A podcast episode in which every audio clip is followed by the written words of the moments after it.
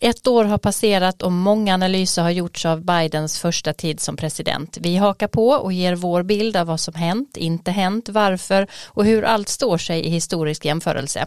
Så talar vi lite om det republikanska partiets snabba och dramatiska förändring och Trumps roll i denna. Bortglömda nyheter och veckans Biden och så har ni Amerikanalyspodden den 27 januari 2022. Varmt välkomna att lyssna.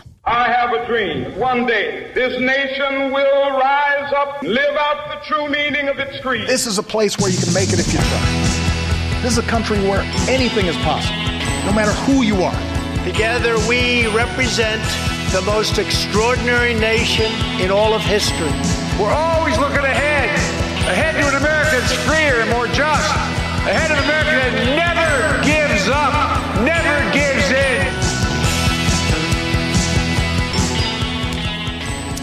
Ja, varmt välkomna som sagt till Amerikanalyspodden. Eh, som ni vet, ni som brukar lyssna i detta podden för den lite mer nördigt intresserade av frågor som rör hur vi ska förstå vad som händer i USA och varför. Vi som samtalar om aktuella frågor men kanske framförallt om sånt som hamnar lite mer i skymundan i det vanliga medieflödet är professorerna Dag Blank och Erik Åsard, Washingtonbaserade författaren Karin Henriksson och jag Frida Stranne, forskare vid Högskolan i Halmstad. Hej på er poddvänner allihopa. Hej. Hej. Hallå, hallå. Ja, jag vet inte hur det är med er. Januari är inte min favoritmånad direkt och vädret här i Halmstad är fortsatt väldigt dystert. Inte så trevligt att promenera i alltså och när jag precis tänkte börja simma istället så stängde vårt badhus ner igen på grund av covidläget. Så nu känns det lite tröstlöst måste jag säga. Jag är också lite trött på att läsa och titta på tv-serier men i övriga, ni verkar läsa outtröttligt om jag förstår saken rätt. Karin, du läser mycket. Ja, det här får bli en gissningstävlan. Det, var, det ingår i bakgrundsforskningen till min nästa bok. Mm. Och just nu läser jag en roman om Kay Summersby och Dwight Eisenhower.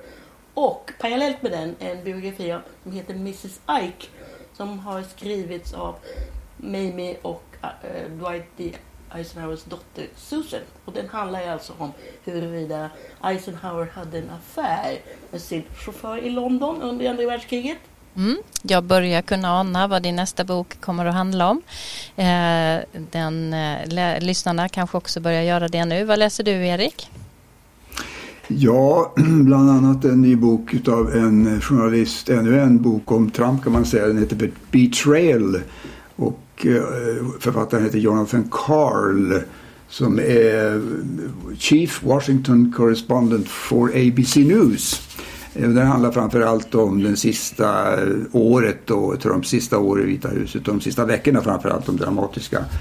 Och eh, den tillhör väl de bättre i den här genren. Det har ju kommit väldigt mycket och kommer att fortsätta att komma mycket böcker om Trump eh, framöver. Eh, och det, men den här tillhör som sagt de intressantare. Han har bra tillgång till källor och, och gjort intervjuer med många av Trumps medarbetare och en lång intervju också med, med Trump själv. Och, eh, men jag funderar på den här genren, den är ju lite Eh, eh, dubiös kan man säga för att eh, vad de här bästa de här böckerna ger det är ju en slags närvarokänsla. Man får ett intryck vad, vad som hände utav, de som var, utav aktörerna som var närmast händelserna. Men, och det är väl det som är det bestående värdet av de, de som lyckas bäst i den här genren. Men vad man saknar det är ju djup och perspektiv.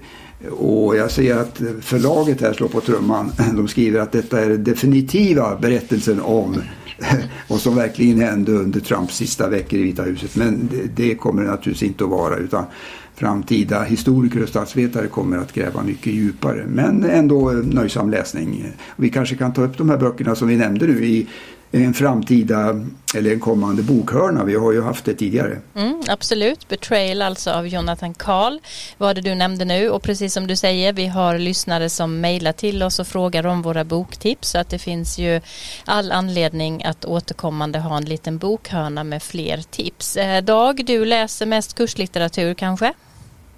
Jag undervisar nu en spännande och rolig kurs i amerikansk historia så att vi läser olika saker där och har just haft en bra diskussion här för någon timme sedan med mina studenter. Mm. Härligt.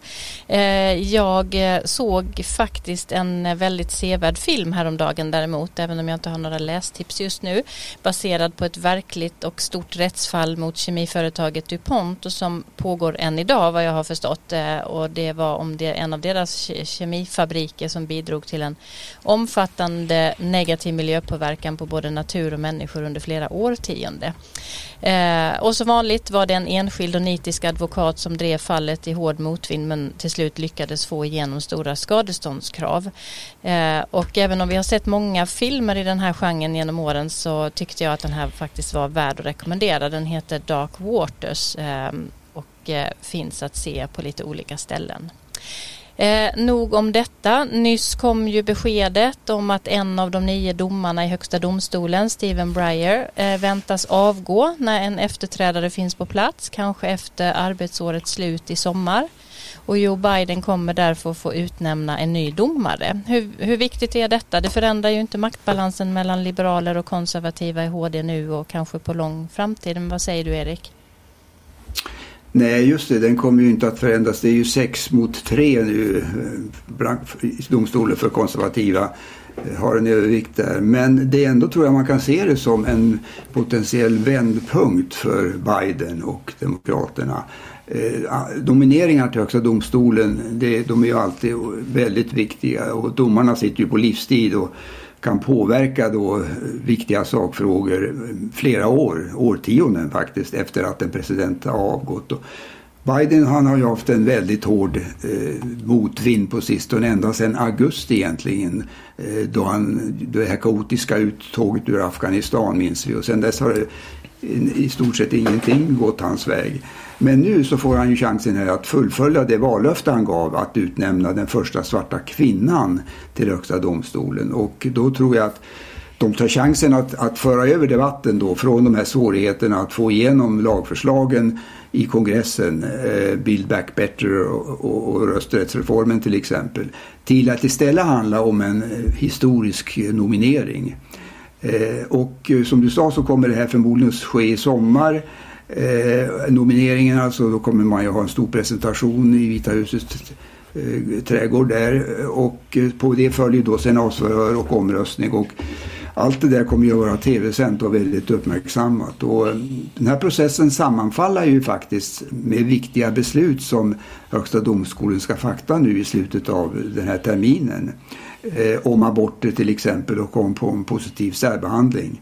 Eh, på arbetsmarknaden och vid universiteten. Och det är ju superviktiga frågor, inte minst för kvinnor och minoriteter som ju är demokraternas starkaste väljargrupper. Så att, eh, och då är det ju verkligen ingen nackdel att eh, en svart kvinnlig framstående jurist står i allas blickfång och det är mitt under en begynnande valkampanj också. Vi ska ha ju kongressvalet här i november framför oss. Men reservationen som man kan lämna här då, det är ju det att den här utnämningen den kommer ju också tror jag att leda till ytterligare polarisering om det är möjligt i och med att klyftan befästs då på något sätt mellan ett parti som stöds av en majoritet av kvinnor och minoriteter å ena sidan och ett parti som stöds av den vita majoritetsbefolkningen och den andra. Och eh, jag såg att senator Josh Hawley som är en utav Republikanernas eh, mest högerorienterade senatorer. Han skrev det att eh, han förväntar sig, eller han ställer frågan om, det, om Joe Biden, den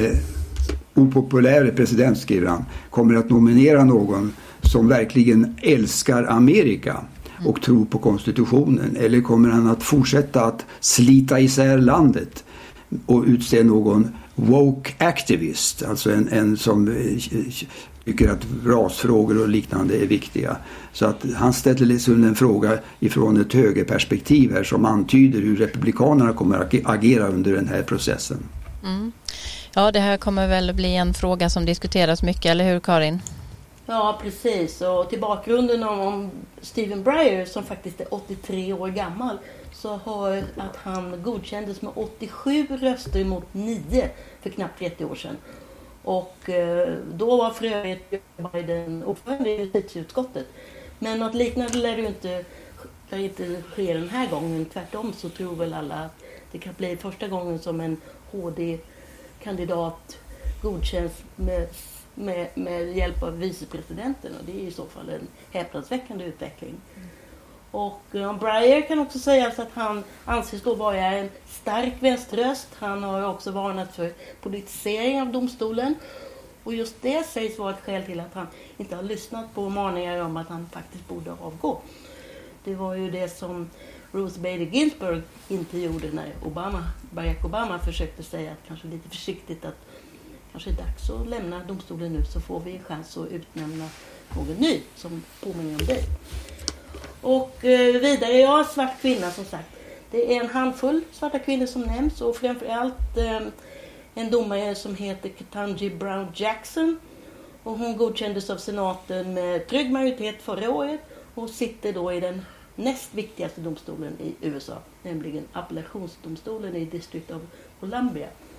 Och Frida, det är sant, alltså hela Washington spetsar sig nu på detta.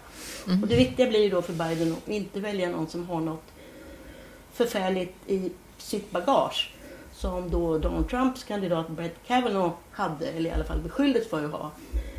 Och här då så är det det här som Erik var inne på att det, det ger ju då också Republikanerna eller de konservativa en chans att, att utmåla den här kandidaten som en galen socialist, precis som allt annat med Joe Biden. Och sen så handlar det också om två andra saker lite mer kittlande, nämligen om senatsledaren, den republikanska senatsledaren Mitch McConnell kan hitta på ett sätt att fördröja det här. Och också om Biden skulle kunna tänka sig att faktiskt utnämna sin vicepresident Kamala Harris, svart kvinna. Och i så fall så skulle han få, ja, som sagt, då, få sin svarta kvinna i Högsta domstolen och också möjlighet att utse en ny, kanske populär vicepresident. Mm. Intressant. Eh, du sa att eh, Breyer inte har eh, lyssnat på påtryckningarna innan om att han skulle avgå lite i förtid. Men är det det som faktiskt har hänt nu eller vad är det han anger för skäl? Jag vet inte om han har, han har väl inte sagt så mycket utåt kan man gissa men man kan ändå tänka sig att det är 83 år och han vill inte då ha samma eftermäle som Ruth Bader Ginsburg fick. Jag tror faktiskt att det skadade henne en hel del. Mm. Eh, ja, och det kommer som Erik nämnde flera viktiga frågor som ska hanteras av Högsta domstolen. Du har också eh, noterat eh, i veckan, Dag, någonting intressant som, som ska hända. Ja, att Högsta domstolen kommer att ta upp här ett fall om affirmative action. Och det är ju en så central del i det amerikanska samhällslivet numera och positiv särbehandling som vi säger på svenska. Och det här gäller ett fall om antagning till högre utbildning, en klassisk arena för affirmative action. Och det är ett fall som kommer från Harvard-universitetet där man menar att äh, asiatiska kandidater har diskriminerats. De har inte kommit in på grund av att man vill lyfta fram andra grupper. Och här finns det nu en risk eller en möjlighet hur man nu ser på det vad man tycker, beroende på vad man tycker om affirmative action, att affirmative action också kommer att kunna inskränkas, kanske avskaffas till och med beroende på hur domstolen ställer sig. Och det skulle då vara många sådana här viktiga samhällsfrågor som aborträtten till exempel, affirmative action, så som har växt fram under de senaste årtiondena som är i fara i det amerikanska samhället just nu. Så det är väldigt, väldigt viktigt. Det kommer nog höras i, under hösten det här fallet tror jag. Så det är väl om ett drygt år vi får ett utslag där tror jag. Mm. Och det har vi ju verkligen planer att återkomma till i podden här. Men nu går vi över till någonting annat. Eh, det har ju inte undgått någon, tror jag, att det republikanska partiet till mångt och mycket har blivit Trumps parti och att ex-presidenten har ett starkt grepp om partiet även ett år efter sin avgång. Vi pratade om det när han förlorade valet och, vi, och jag underströk också då att jag var ganska övertygad om att han skulle spela en central roll, inte minst eftersom han ju hatar och förlorar och har ett stort behov av att skapa en annan berättelse runt hela valet, vilket han ju har fortsatt eh, och gjort och, och, fått också många människor med sig på den berättelsen nu om att valet är stulet. I dagarna publiceras ett temanummer av statsvetenskaplig tidskrift med titeln Humor amerikansk demokrati. Eh, jag har varit redaktör för detta specialnummer. Vi har pratat om det eller nämnt det lite grann i podden här och många av Sveriges ledande forskare inom olika områden har bidragit. Bland annat du då Erik eh, som vi också har nämnt innan om just Republikanska partiets utveckling. Du ska få utveckla lite vad du har kommit fram till eh, i ditt arbete med den här artikeln men först kan man, kan man säga att det faktum att Trump har sånt grepp om partiet i sig utmanar demokratins vitalitet? Eh, ja, inte bara vitaliteten skulle jag säga utan själva det demokratiska systemet faktiskt. Eh, genom att han har ett sånt väldigt starkt grepp över anhängarna, en majoritet av dem, uppemot 70 procent säger man ju i vissa mätningar, Eh, att så många tror på hans lögner om valet och att så många av dem är beredda att ta till våld. Man har ju beräknat att det rör sig om ungefär 21 miljoner människor faktiskt. Eh, det gör att de folkvalda republikanerna, eh, både på federal och delstatlig nivå, de är helt enkelt rädda för att gå emot Trump. Därför att då vet de att de får kritik och till och med hot om våld. Och dödshot har ju också förekommit. Och, och inte bara politikerna utan också deras familjer har utsatts eh, för hot. Va? Eh, jag kommer ihåg en fras ifrån eh, Bob Woodwards första bok om Trump som heter Fear. Där det finns ett citat där Trump säger att för, för mig så är verklig makt rädsla, säger han. Real power is fear. Och det är det som han och anhängarna utövar kan man säga. Eh, och det är faktiskt till stort men för den amerikanska demokratin. Mm.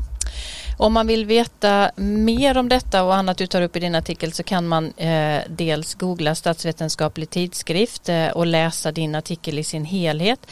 Där kan man också läsa många andra ytterst relevanta och intressanta bidrag eh, som vi också kommer att komma tillbaka till eh, vid senare tillfälle. Men man kan också lyssna på dig eh, och Joel Halldorf, Magnus Järnek eh, och mig på måndag den 31 januari klockan 15.00 då vi ska samtala om hot hot mot amerikansk demokrati och det är ett digitalt arrangemang eh, för personer som inte kan ta sig hit till Halmstad där jag sitter eh, och det är bara att anmäla sig via länken www.hh.se ideas och då hittar man allt man behöver veta om anmälningsformulär och annat där så får man en länk och kan koppla upp sig. Eh, så det är om den informationen men kan du ändå kort säga något lite mer om innehållet i din artikel? Ja, jag kan ta några hu huvudpunkter. Jag går igenom där lite grann om hur det republikanska partiet då har utvecklats från bildandet 1854 och, och framåt. Och, eh, de har ju hittills haft 19 presidenter eh, mellan 1861 och 2021 och de hade särskilt eh, stora framgångar perioden 1952 till 2000. Eh, då vann de 8 av 13 presidentval och vi vet att de har utnämnt 6 av de 9 domarna i Högsta domstolen. Donald Trump själv utnämnde ju eh, inte mindre än tre stycken. Eh, sen Republikanerna har ju utvecklat sin ideologi över tid, liksom motståndarpartiet, Demokraterna också har gjort. Och, och har, de, båda partierna har förändrats väldigt mycket under tiden. Demokraterna var, hade ju länge en, en stark Eh, ställning i södern. Eh, där, där partianhängarna och de folkvalda där var ju segregationister de flesta utav dem. Men sen blev ju partiet under 60-talet eh, medborgarrättens parti kan man säga. Med de stora lagarna då, 64 och 65, medborgarrättsreformen och, och voting rights, rösträttsreformen.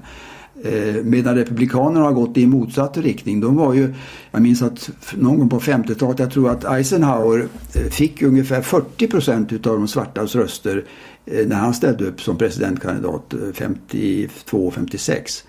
Eh, alltså en betydande andel. I, men, men det där har då ändrat sig i grunden. Va? Men, så att Demokraterna har ändrat sig ideologiskt men ännu mer måste man ju säga att Republikanerna har ändrat sig både politiskt och ideologiskt. Och eh, under 1900-talet så var ju under större delen av 1900-talet så var ju Republikanerna ett parti som stod för en marknadsorienterad politik när det gäller ekonomisk politik för en liten stat. och eh, för en stark militär för att värna USAs intressen eh, mot fienderna utomlands. Och sen stod man också för en konservativ moraluppfattning. Eh, I, vad, vad, ska man säga då om dagens republikanska parti? Ja, Eh, jag går ganska snabbt förbi där egentligen Trump-perioden. Varför varför han kunde ändra partiet så i grunden. Fundamentalt har han ju faktiskt ändrat på partiet. Så att idag kan man säga att Republikanernas ideologi är trumpismen, kallar man ju för. Va? Det är Donald Trump som är partiets ideolog. Eh, och det manifesterades ju i valen här. Eh, 2020 var det väl som man ställde upp utan något partiprogram eller valplattform. Valplattformen var Donald Trump helt enkelt. Och han har ju då ändrat partiets inställning till invandring till exempel i grunden, till frihandel inte minst. Parti, under större delen av 1900-talet var ju Republikanerna ett frihandelsparti men nu har man ju blivit väldigt protektionistiska. Och även när det gäller utrikes och säkerhetspolitiken vet vi att de har ändrat sig mycket. Eh, Eh, Sen går jag bara fram då till och med eh, kuppförsöket. Jag får bara säga, eller får jag bara skjuta in där, för han, han har ju också gjort partiet till eh, väldigt tydligt, även om partiet alltid har vänt sig kanske främst till den vita majoriteten, men han har ju verkligen förstärkt just eh, att vända sig och, och bli mer Ehm, ett parti för, för de vita och också på olika sätt ehm, eh, allierat sig med eh, rörelser som, som eh, har en, en ganska ljusskygg bakgrund, eller hur? Ja absolut. Eh, absolut. Och det är ju olika extremiströrelser som har stött eh, honom. Men också måste man ju säga att eh, han har gjort partiet i mångt och mycket till arbetarklassens parti, den vita arbetarklassen. Och särskilt lågutbildade män på landsbygden och i mindre städer. Det är hans absolut viktigaste väljargrupp och så var det ju inte tidigare utan många av dem om de överhuvudtaget röstade, röstade ju på Demokraterna. Så han har ändrat deras väljarkår också på ett intressant sätt. Mm. Ja, sen går jag då igenom eh, förspelet till stormningen av Kapitolium den 6 januari i fjol och eh, vad man egentligen gjorde då. Jag har inte egentligen med så mycket data därför att det har ju kommit fram, det kommer ju fram mer och mer varje vecka alltså, avslöjas det något nytt som har hänt. Va? Men eh, de punkter jag har där det är att eh, han systematiskt eh, under valrörelsen eh, talade ju, 2020 alltså talade ju om, om risken för valfusk och sa om inte jag vinner i stort sett så, så, så har de motståndarna valfuskat. Så att han förberedde opinionen och sina, sina egna partivänner på att det här skulle bli ett riggat val om han inte vann. Va? Sen försökte han som vi kommer ihåg skandalisera Joe Biden genom det här telefonsamtalet till eh, Ukrainas president. Eh, när valet var över så försökte man via olika juridiska manövrer eh, att eh, få representanthuset och vicepresidenten Mike Pence att eh, trots att eh, eh elektorskollegiet hade sammanträtt och fastställt Joe Biden som vinnare att eh, e, ändå försöka få eh, Donald Trump eh, till vinnare i elektorskollegiet. Och mycket mer om det har ju kommit fram här på senare tid. Eh, vad som också har kommit fram nu och det hade inte jag med, har jag inte med i den där artikeln men det är ju att man utövade väldigt starka påtryckningar på de lokala valmyndigheterna. Kallade en del utav dem till sig i Vita, Vita huset och hade en koordinerad kampanj verkar det ju nu i åtminstone sju delstater där partivännerna där la fram alternativa, så kallade alternativa elektorer. Ibland på samma plats och, och vid samma tidpunkt som de riktiga, de valda elektorerna, de som Joe Biden fick. Eh, och eh, det, det, där har ju nu faktiskt har blivit föremål för justitiedepartementets intresse. Så man kommer att utreda detta nu. Eh, och det, det blir väldigt intressant att se. Eh, du skriver väl en del om detta också Frida i, i ditt bidrag, åtminstone om de här röstningshindren som man har satt upp i olika delstater. Det är ju ett, ett stort fokus eh, i det kapitlet och som jag tänker att vi ska utveckla kanske redan lite granna i nästkommande avsnitt här just för att titta lite närmare på vallagar som eh, förändrar valadministrationen på ett eh, eh dramatiskt sätt och också verkligen i en eh, icke-demokratisk riktning. Jag tänkte bara på när det gäller ditt eh, din artikel så går du också igenom om vad som la lite grunden för att öppna möjligheter för Trumps eh, eh, stora framgångar i partiet under efter valet 2008 eh, inte minst men även innan det när man eh, eh, skapade en, en, annan typ av förhållningssätt eh, gentemot demokraterna i inledningen av 2000-talet och så vidare. Och här i relation till det så skulle jag också vilja tipsa om Daniel Lindvalls artikel i, den, i det här tidskriftsnumret eh, om eh, eh, utvecklingen för demokratin i USA därför han gör också jämförelse med hur republikanska partiet har ändrat sig under de senaste årtiondena när det gäller klimatpolitiken och som också är väldigt dramatiska skillnader från eh, 60 och 70-talet och, och framåt. Eh, så båda eh, era kapitel behandlar och betraktar just utvecklingen bland republikanerna på och, och visar tydligt vilka skiften som faktiskt har skett. Så än en gång, jag rekommenderar er att eh, söka upp de här eh, artiklarna som finns tillgängliga på nätet och jag lägger också ut eh, länken till det samtal som vi har på måndag eh, där man kan anmäla sig i, eh, eh, eh i den här eh, poddens eh, text, presentationstext som ni kan hitta där. Men nu hörni så ska vi gå över till veckans fördjupningstema, eh, nämligen Joe Bidens första år eh, vid makten. Den 20 januari så hade det gått ett år sedan Joe Biden tillträdde och han underströk då att USA befann sig i en av de svåraste perioderna någonsin med ett virus som dödat hundratusental, tvingat miljoner bort från sina jobb och företag fick slå igen samtidigt som demokratin också som vi så många gånger har nämnt här hotas och rasismen har stuckit upp sitt fula tryne igen.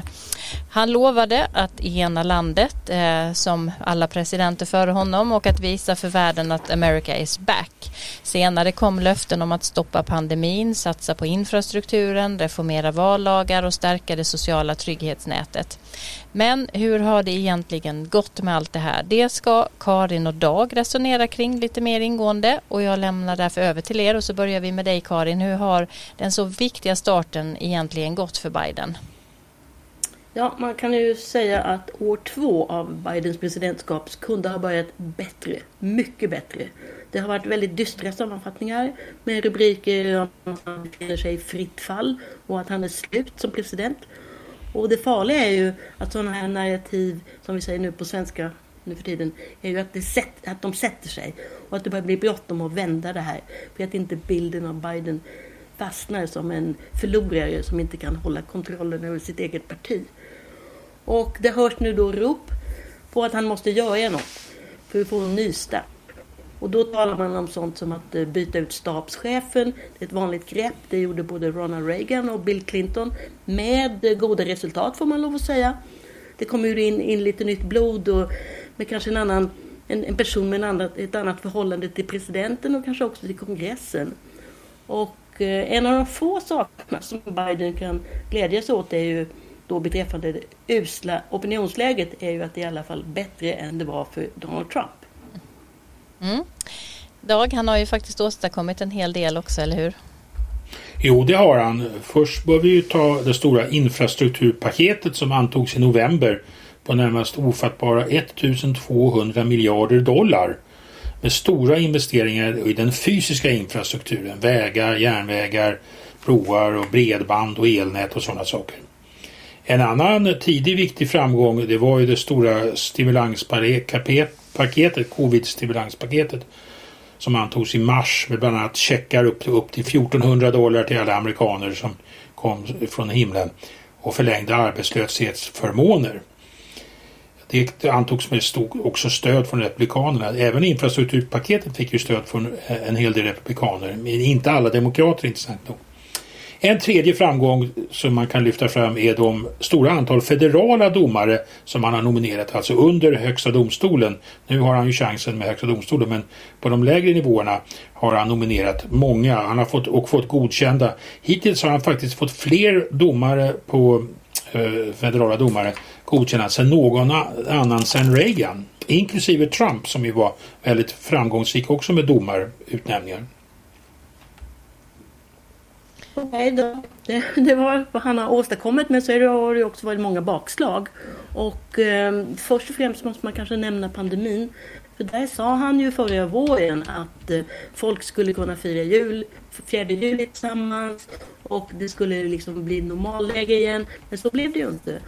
Och eh, det har inte bara gällt då det som kanske har uppmärksammats ganska mycket vad gäller då politiseringen av munskydd och vaccin utan det har också varit kritik mot Biden-administrationens uppträdande, i synnerhet då den motsvarande Folkhälsomyndigheten, CDC, att de har kommit med motsägelsefulla budskap. Och sen då, det som vi har varit inne på många gånger, är ju också då den stora infrastruktursatsningen, alltså sociala infrastruktursatsningen som han kallade det för Build Back Better, med då ett mycket tät, ett, ett trygghetsnät med tätare maskor så att säga.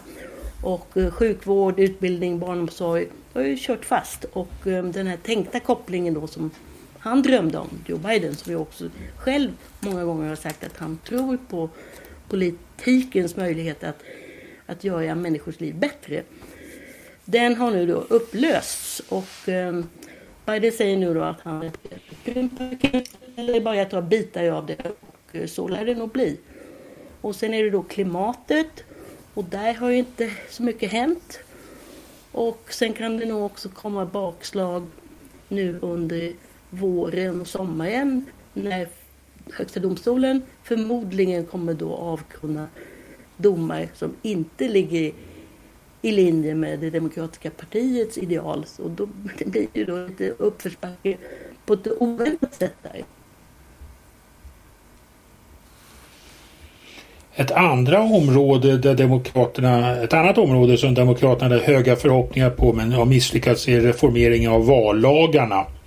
Det är två förslag som ligger som är antagna i representanthuset men har inte kommit in, gå igenom i senaten. En kallas uh, For the People uh, Act. Uh, det är en bred lag som försöker komma om många dimensioner av valprocessen, gerrymandering, kampanjbidrag och så vidare. Och den andra är eh, Voting, eh, the John Lewis Act som skulle återställa den del av Voting Rights Act som slogs ner på i Högsta domstolen 2013. Båda de här lagarna är alltså antagna av representanthuset men har dött kan man säga hittills i alla fall i senaten där republikanerna då kunde använda filibustern eh, för att förhindra att den kom till omröstning och det har ju då lett till en diskussion om filibusterns roll Biden vill ju länge bibehålla filibustern eh, men har ju nu kommit ut och sagt att han tycker att den ska avskaffats. Och men det har han, den har han ju inte med sig hela sitt eget parti. Ja, Karin, är du med här? Nu. Hör ni mig nu? Ja, det gör vi. Okej. Okay. Nej, I Washington är det ju också mycket tal om och en hel del skadeglädje skulle man kunna säga från många håll att eh, Biden lovade för mycket och att han lovade för mycket vänsterpolitik. Och det var en partikamrat som har citerats ganska ofta som sa rätt så spetsigt att, eh, att eh, Joe Biden försöker genomföra en Franklin D. Roosevelt agenda på ett Biden-mandat. Det vill säga, han hade inte ett Bernie Sanders-mandat. Och eh, Joe Manchin och Kirsten Sinema är ju de som verkligen utpekas som skurkarna här från partiets sida. Att de har ju satt stopp både för sociala paketet, BBB som vi säger, och rösträttsreformerna. Och där får vi väl be Dag att titta tillbaka lite. Hur, hur vanligt är det att, att sånt här händer? Att det egna partiet stoppar presidenten? Ja, oenighet finns ju ofta inom partierna. De, de är ju väldigt breda. Inte minst Demokraterna idag har ju en, en stor spännvidd. Men eh, det är ju också så att presidenten för det mesta ändå lyckas få, få sin vilja igenom. Eh, och eh, Biden själv har ju varit den stora enande kandidaten. Han har marknadsfört sig en del och han hade ju sin långa senatserfarenhet som han skulle kunna falla tillbaka på då. Han visste ju precis hur den här institutionen fungerade. Nu är det ju som många säger att senaten är en annan institution än när han lämnade den 2009. Polariseringen har även nått dit. Sen som du säger Karin att han skulle vara, göra en LBJ eller FDR eh, lika, lika transformativ som dem. Man måste ju komma ihåg att de hade ju stora majoriteter i kongressen för att kunna genomföra sina program. Och de hade nog haft det svårt med Bidens sits.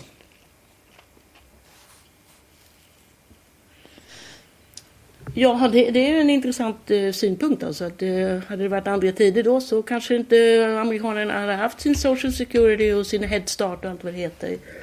Men eh, det, jag tror det kommer handla väldigt mycket om det framöver nu också. Om Joe Biden missbedömde helt enkelt läget. Att han siktade för högt eller att han inte förstod att det här, saker och ting hade förändrats i senaten. Och sista då punkten kanske, det här är ju då utrikespolitiken. Och där är det också då plötsligt, kanske lite oväntat, nya bekymmer på flera fronter. Och eh, först och främst då så lovade ju Biden att USA skulle återta då en ledande roll i världen. America's back hette det ju. Och på sätt och vis är, är ju Amerika tillbaka i klimatavtalet, i Världshälsoorganisationen, i Världshandelsorganisationen och då gentemot mot eh, NATO och EU. Så att eh, vi får väl se nu hur det kommer gå de närmaste veckorna och det kanske vi kan återkomma till. Och slutligen Karin, hur är det med relationen till eh, Donald Trump? Vad, vad kommer hända med honom? Just det, elefanten i rummet som man brukar säga. Det går ju knappt en dag utan att eh, Trump går till attack mot Biden. Och eh, som vi har varit inne på så är det ju då tiotals miljoner människor som tror på det han säger om att valet var riggat och att Trump i själva verket vann. Nu är jag personligen inte övertygad om att de här stämningarna kommer att hålla sig två, tre år till. Men eh, det får vi naturligtvis se. Det är ju nu ett stadigt droppande av negativa nyheter både om familjen Trump och om eh, 6 januari-granskningen. Då ska vi också komma ihåg att det är ganska exakt två år kvar till primärvalssäsongen, valåret 2024 då. Med, ni kommer ihåg remsan Iowa, New Hampshire, South Carolina och så vidare. Och eh, för ögonblicket så ser det ju i alla fall ut som om det är en kandidat som positionerar sig för att utmana Trump. Nämligen guvernören i Florida, Ron DeSantis. Och först då, men först så att säga så kommer ju det verkliga testet på Trumps eh, dragningskraft den 8 november i år med valet till kongressen. Så vi får se, vi får se.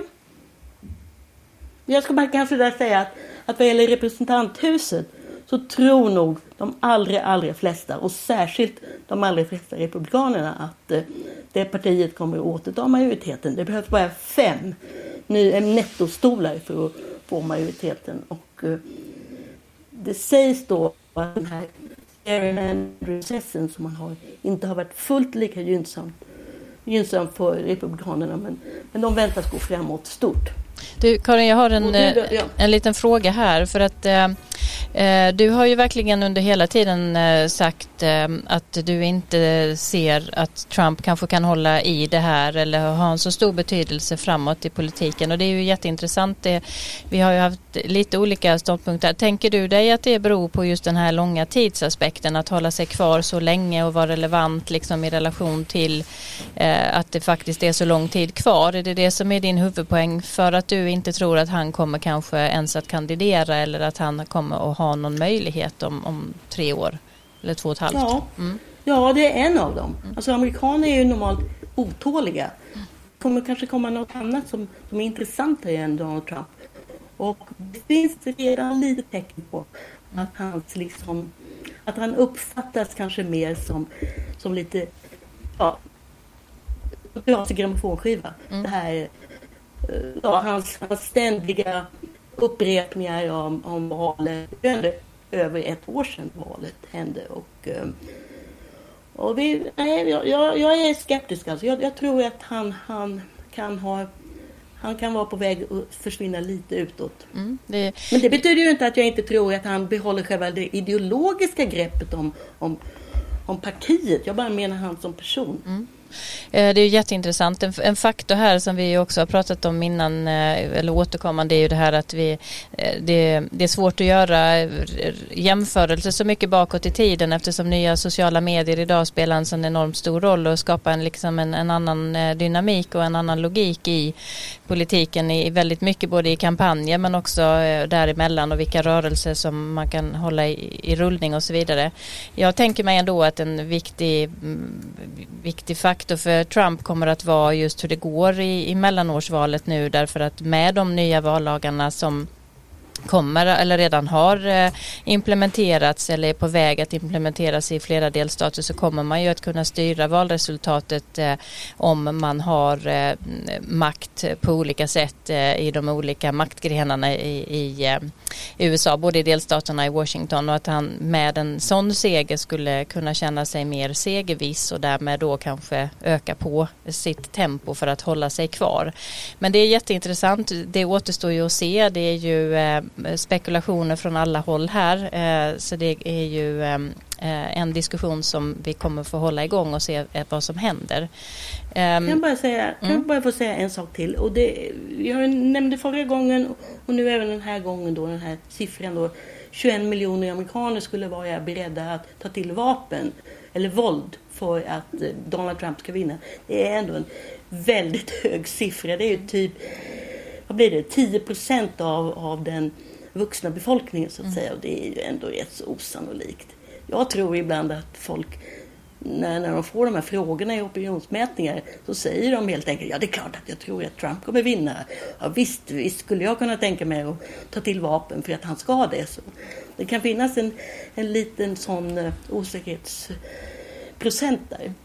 Å andra sidan krävs det inte många tusen som faktiskt aktivt ju ehm, eh, är beredda för att man ska få en annan typ av konflikteskalering i samhället i stort. Men eh, som nej sagt, då, vi återkommer alltså, till det. Ja, men mm. de, de hamnar ju också i fängelse, mm, eller hur? Mm. Um, ja, um, ni får fortsätta samtala. Vilka delstater och vilka politiker kommer du att hålla ögonen på Dag? Ja, jag tycker det ska bli, för det första som du sa, det ska bli väldigt intressant att se hur det går med både valdeltagande och utslag i många av kongressvalen nu 20 eh, det här i november rent allmänt och se om de här förändrade vallagarna som är genomdrivna, de som redan är genomdrivna, om de kommer ha någon effekt. De riktar väl mest in sig på presidentvalet men ändå, det, det, det tycker jag. Sen är jag väldigt intresserad av att följa senatsvalen i Georgia och Wisconsin. I Georgia har det, eftersom senaten är så väldigt jämn. I Georgia är ju Raphael Warnock uppe. Han vann det här mycket jämna fyllnadsvalet 2020 som bland annat hjälpte till att ge dem 50 platser i senaten. Och i Wisconsin så handlar det om eh, republikanen Ron Johnson som bara i förra veckan meddelade att han tänkte söka en tredje period. Han har ju varit mycket kontroversiell och mycket konservativ i Wisconsin och eh, han är förmodligen sårbar. Han ligger inte så bra till. Det är ett väldigt jämnt val där. Det blir intressant att se hur det går. Och sen är jag alltid intresserad av Illinois 17 när det gäller representanthuset. Det distrikt som jag tillbringar tid i ibland. Med, eh, där har vi en sittande demokrat som inte ställer upp. Det ska bli väldigt intressant att se. Det är ett sånt där gammalt rostbältedistrikt som två gånger röstade fram Obama och två gånger röstade fram Trump och samtidigt har stött en republik, ganska liberal republikansk äh, demokratisk äh, kongressledamot. Så det är ett intressant distrikt. Ja, Erik, vad tänker du om eh, Bidens första år? Ja, jag sitter och nickar här till alla kloka saker som sägs. Jag kan väl bara instämma i mycket. Ehm, eh, jag tänker tillbaka också på var tidigare demokratiska presidenter befann sig efter ett år. Bill Clinton och Barack Obama. Eh, de var, hade ju också väldigt tuffa val då. Alltså Bill Clinton 94, Barack Obama 2010. Deras parti förlorade ju stort mot Republikanerna då. Eh, men lyckades båda, båda de presidenterna lyckades bli omvalda. Eh, och det, det, kan man inte ta till intäkt för att tro att det kommer att gå likadant för Joe Biden och Demokraterna nu. Men eh, det går att vända en negativ utveckling. Eh, och kanske då kan den här HD-utnämningen som ska göras, eller nomineringen, vara ett led i det. Men eh, jag, min känsla är att uppförsbacken för Joe Biden är betydligt brantare än vad det var för Bill Clinton och, och Barack Obama. Sen bara har jag en kort kommentar om Trump. Jag tror att ett fel eh, som vi alla har gjort och det gäller inte bara vi som sitter och försöker kommentera på den här sidan av Atlanten utan generellt kanske till och med globalt. Det är att vi vid varje tillfälle då vi ska göra någon förutsägelse om Trump och framtiden så har vi haft fel. Vi, vi underskattar honom. Varenda gång gör vi det. Och även nu, alltså från och med att han åkte ner för rulltrappan 2015 och annonserade sin kandidatur så sa alla han är hopplöst. Det går inte det här med hans attacker mot mexikaner. Eh, han kommer aldrig att vinna nomineringen, det gjorde han. Han kommer inte vinna valet, det gjorde han.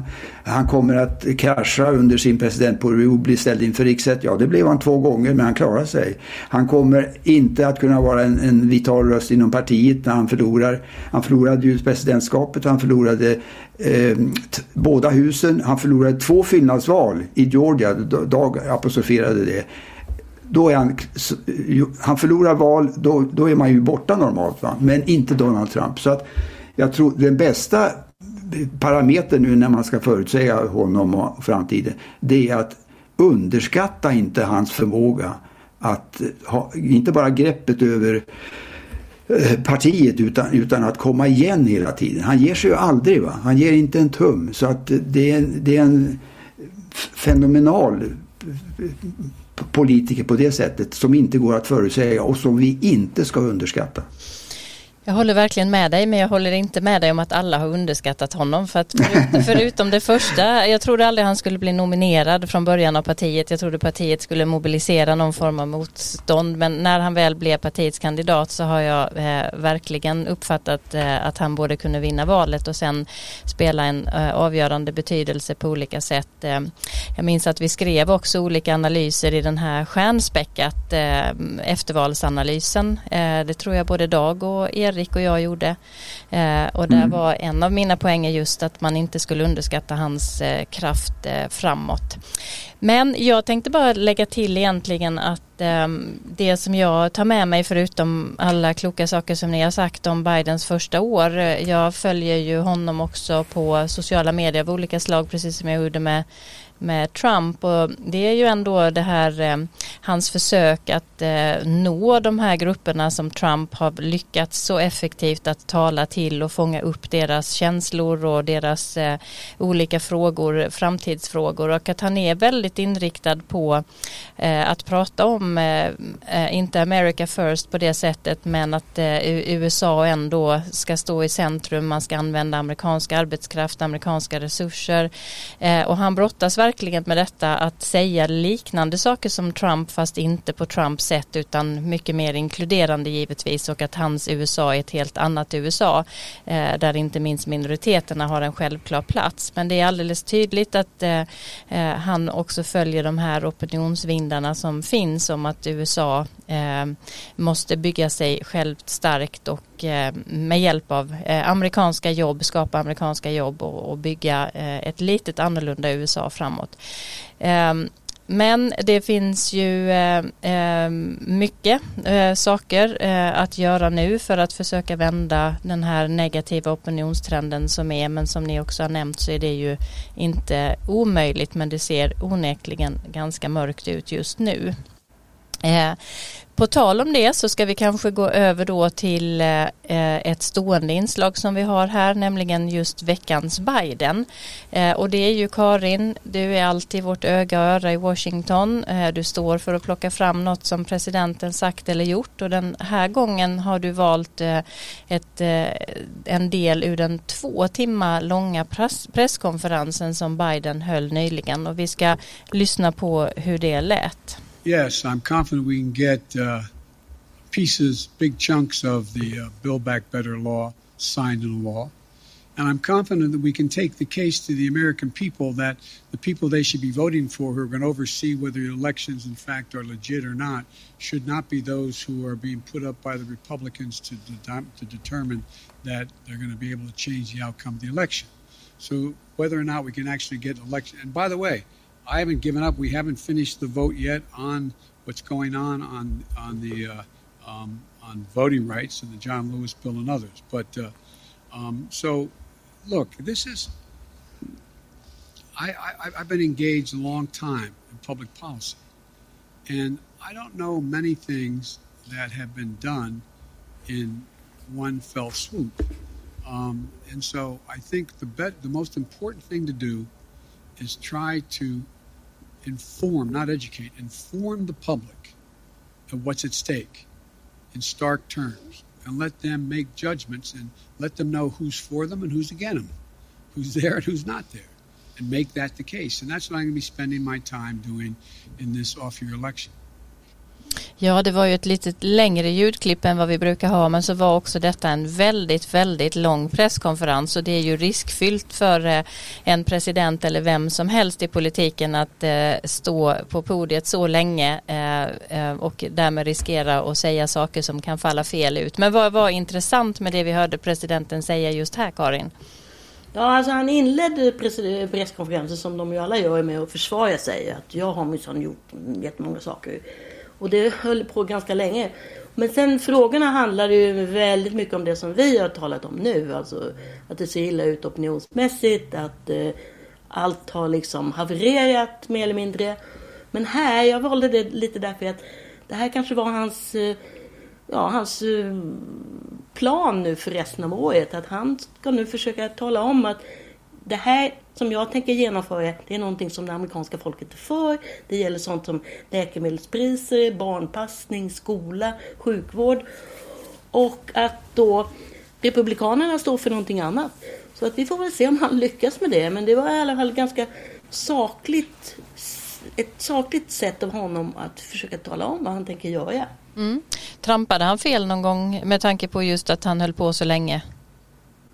Ja, det beror nog lite på vad man tycker själv om honom. Men det är klart att han gjorde. Han stakar sig ibland och uh, viskar och, uh, och blev lite defensiv ett par gånger. Och sen har han ju vid två tillfällen nu på sistone uh, sagt uh, fräcka saker om uh, journalister från Fox News och andra konservativa medier. Och det tas ju inte väl upp. Trots att föregångaren Donald Trump ju förolämpade journalister varenda tillfälle han fick Mm. Det är inte samma regler som gäller för alla uppenbarligen. Ja, hörni, nu har vi kommit till slutet av det här avsnittet och vi gör som vi brukar med en kort notering över vilka nyheter som hade förtjänat lite mer utrymme i nyhetsflödet. Eh, så det är den punkten som vi har kvar. Vad har passerat lite väl omärkt tycker ni? Ehm, eh, Dag, vi börjar med dig. Eller du har kanske ingen bortglömd nyhet idag?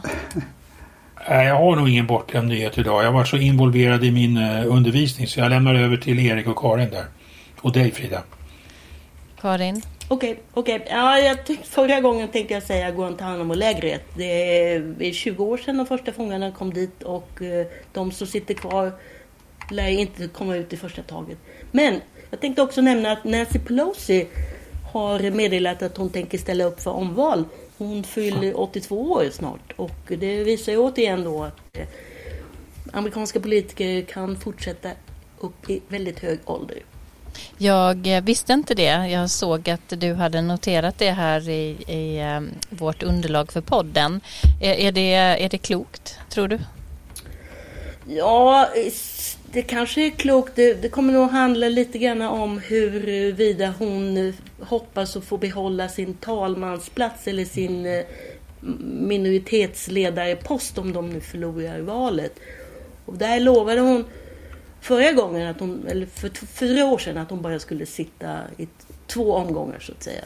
Men vi har ju sett då när det gäller den här åldersgruppen att det kan gå illa till exempel för en annan politiker från Kalifornien, Dianne Feinstein, som ställde upp för sex år till i senaten. Och det, hon har ju tvingats att step, liksom stiga åt sidan för att ja, kollegorna inte riktigt litar på henne längre. För att hon kanske inte riktigt ja, har kontrollen över vad hon tänker och säger.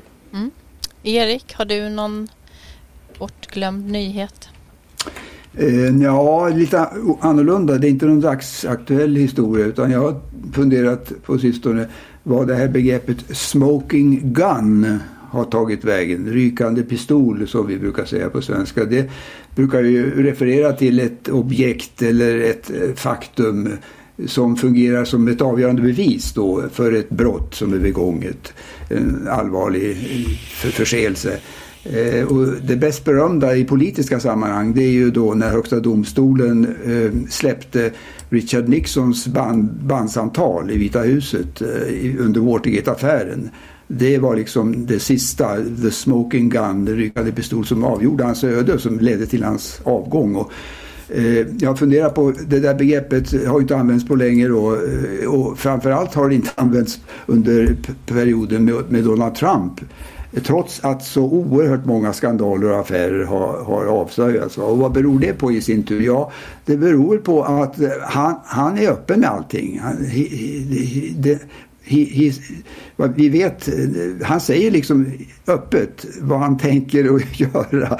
Och allt på något sätt, förr eller senare avslöjas det, tankarna och handlingarna.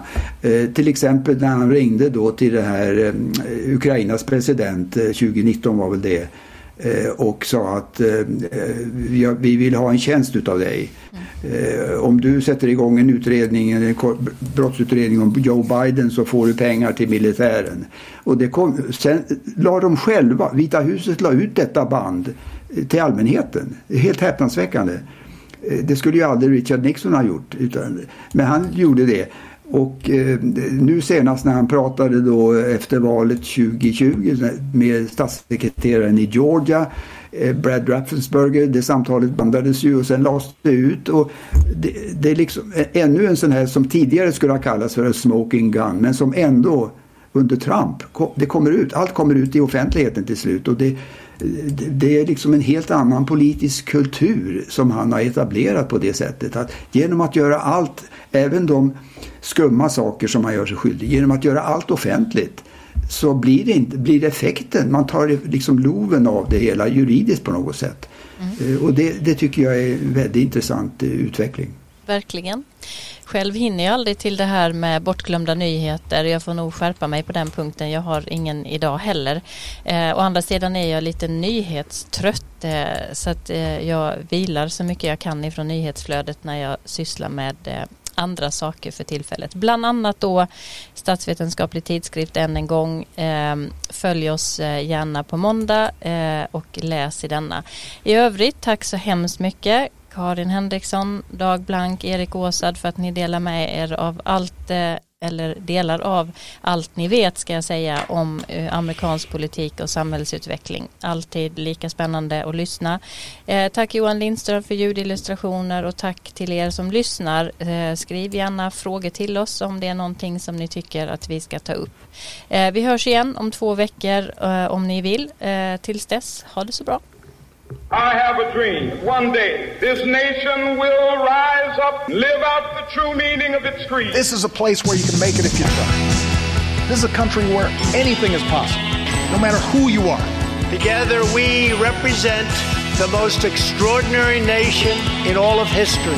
We're always looking ahead, ahead to an America that's freer and more just, ahead of America